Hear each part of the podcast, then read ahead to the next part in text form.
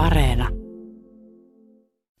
Ykkösaamun kolumnisti, Helsingin yliopiston sosiaalipolitiikan professori Heikki Hiilamo. Huomispäivän uutisia. Englantilainen William Morris julkaisi vuonna 1890 kirjan News from Nowhere. Herätessään kertoja on selittämättömästi päätynyt yhteiskuntaan, jossa unelma paremmasta maailmasta on toteutunut. Yhteiskunnassa ei ole yksityisomaisuutta, ei köyhyyttä, ei auktoriteetteja, ei rahajärjestelmää, ei avioeroja, ei tuomioistumia, ei vankiloita eikä yhteiskuntaluokkia. Yhteiskunta toimii, koska ihmiset saavat tyydytyksen luonnosta ja työstään. Kirja ilmestyi vuonna 1900 suomeksi nimellä Ihmemaa ja uudelleen vuonna 2008 nimellä Huomispäivän uutisia. Nyt keskellä vuoden pimeintä aikaa ja syvenyvää koronakriisiä tuntuu hyvältä pysähtyä pohtimaan parempaa tulevaisuutta. Millaista maailmaa haluamme rakentaa pandemian hellitettyä? Utopioiden sijaan yhteiskunnallista keskusteluamme hallitsevat dystopiat.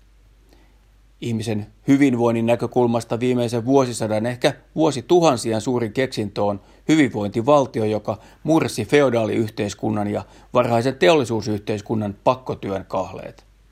Nyt pelkona on, että hyvinvointivaltio tuhoutuu, jos palkkatyötä ei lisätä. Yhteiskuntapolitiikan iskusana on työhön kannustaminen, joka kuulostaa toisinaan melkein samalta kuin pakottaminen. Toinen dystopia liittyy ilmastonmuutokseen. Maapallo uusiutumattominen luonnonvaroinen on pysynyt samana, mutta ihmislajin valta ja voima sen käyttäjänä on saavuttanut äärirajat. Luonnonvarat uhkaavat loppua ja fossiilisten polttoaineiden osalta loppuun käytettyinä tuhota ilmaston. Monet yrittävät rakentaa parempaa maailmaa tekemällä ekologisia ostoksia. Haitallinen kuluttaminen ei ole kuitenkaan mahdollista ilman tuotantoa. Tuotanto puolestaan syntyy työstä.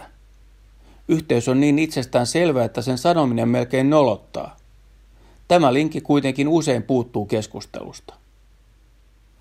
Työhön eli tulojen hankkimiseen liittyy vain harvoja, mutta sitäkin suurempia päätöksiä. Jotkut palkansaajat tekevät työuransa aikana vain yhden päätöksen siitä, kenelle myyvät työpanoksensa. Palkansaajien ja koko yhteiskunnan työhön liittyvät päätökset muokkaavat yhteiskuntaa, myös tuotantoa ja kulutusta sekä siten ilmastokuormaa tehokkaammin kuin yksittäisten kuluttajien ostopäätökset.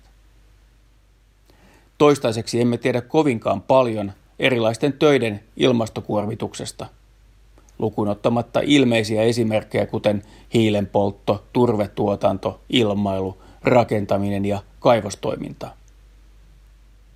Tarvitsemme siis yhteiskuntapolitiikkaa, joka tukee esimerkiksi palveluiden tuottamista ja ympäristön tilaa parantavaa tuotantoa. Vastaavasti meidän tulisi vähentää työtä sellaisilla aloilla, jotka kuormittavat ympäristöä. Pienen ja avoimen talouden on toki otettava huomioon kansainvälisen työnjaon vaatimukset ja pystyttävä tasapainottamaan tuonti ja vienti. Näiden rajoitusten puitteissa on runsaasti mahdollisuuksia pohtia ilmastoystävällisemmän työn lisäämistä ja ilmastolle haitallisen työn vähentämistä. Myös sosiaaliturvalla on rooli muutoksessa. Jos se tukee esimerkiksi perheen hoivapalveluita tai edistää palkkatyön ulkopuolellakin ihmisen terveyttä ja hyvinvointia – esimerkiksi osallistumistulon avulla. Se voi samaan aikaan lieventää kestävyysvajetta ja hillitä ilmastonmuutosta. Meidän ei tarvitse tehdä liikaa työtä voidaksemme paremmin. Suuri toivo lienee kuitenkin uudessa teknologiassa. Jos onnistumme valjastamaan tekoälyn ja robotit kaikkien ihmisten palvelukseen, voimme vähentää dramaattisesti ikäviä ja luontoa kuormittavia töitä ja keskittyä elämässä siihen, mikä tuottaa meille eniten iloa.